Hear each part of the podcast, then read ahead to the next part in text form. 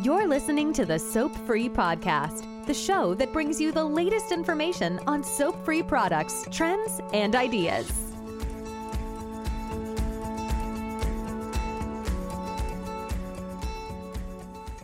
Thank you, Lex. And as always, it's great to be here and have the opportunity to share some information about the importance of soap free cleaning with our audience. So, you know, number one, our, our number one mission is to help people live healthier lives and, and also to make our environment healthier. So, I'd like to share with you some common sense and, and, and practical ways in which soap free cleaning is really important. Um, first thing I'd like to share is you know, most of us have taken a shower in the past day or two and we've washed our hair. So the next time you're showering and you're shampooing your hair, you know, stop and think to yourself as you stick your head under the spigot, um, how much water is it taking to get my hair wet? And then you shampoo your hair um, and you agitate the shampoo by scrubbing uh, your scalp, and then you rinse it. How much water is it taking to rinse all that soap out of your hair? It's quite a bit. And if you use that much water on your carpet or upholstery, to rinse out a soapy, sticky uh, cleaning substance, think about the effect of overwetting on your precious carpet or your, your furniture.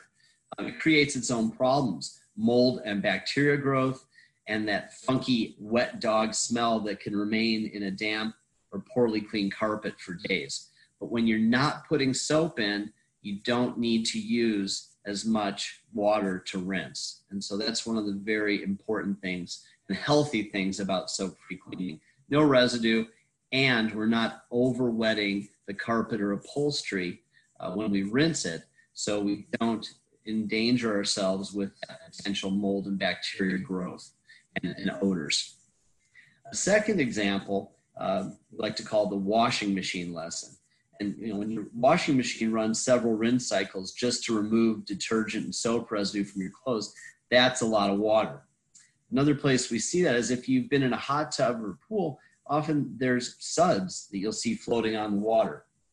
So this sticky soap detergent residue is being released from swimsuit fibers or our clothes even after many rinse cycles if you were to contact your local hot tub dealer and ask them why they sell defoamer with your hot tub, uh, they, they, they know exactly why. It's not because there's foam from their other chemicals, it's because of all those swimsuits that are in there and all the residue being rinsed out.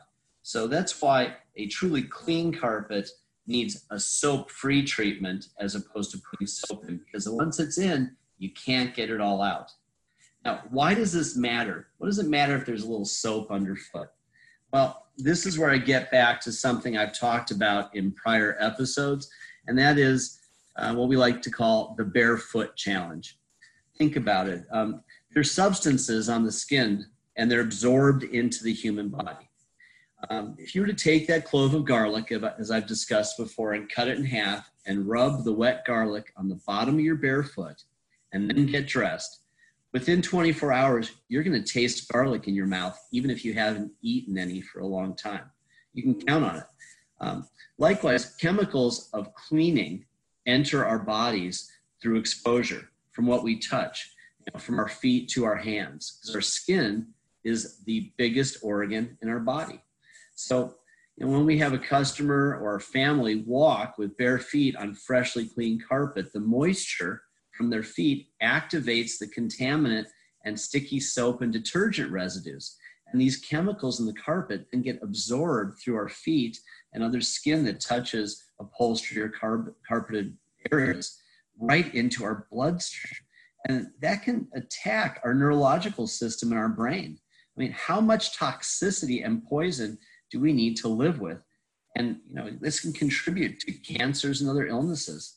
So a really simple way to enhance your health and that of your family, your friends, is to make sure that you're using soap free products to clean these important surfaces in your home. I hope that's helpful to everybody. I hope those are some good common sense examples so that you can understand why it is so important to use soap free products like Procyon. and you can learn more about Procyon product at our website, soapfreeprocyon.com. Thanks so much for your time today.